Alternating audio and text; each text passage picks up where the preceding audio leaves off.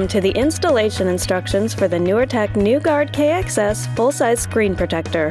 In this video, we're installing the NewGuard K X S screen protector for an iPhone five, but these instructions apply to all full-screen NewGuard K X S models.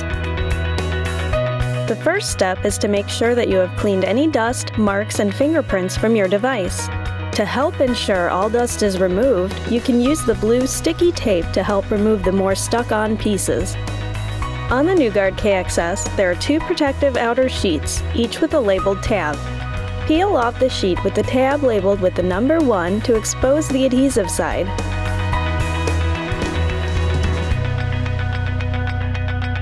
Next, holding the exposed side towards your device, curve the K X S downward slightly along its long axis and line up the cutouts in the K X S with the buttons and holes.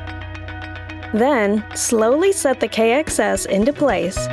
Since it's curved downwards, the center portion should touch first and slowly connect out to the edges.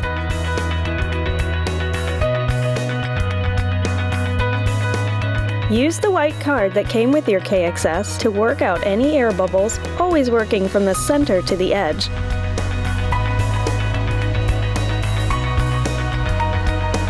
You can then peel off the outer protective layer using tab number two. Your device is now protected with the NewGuard K X S screen protector and is ready to use.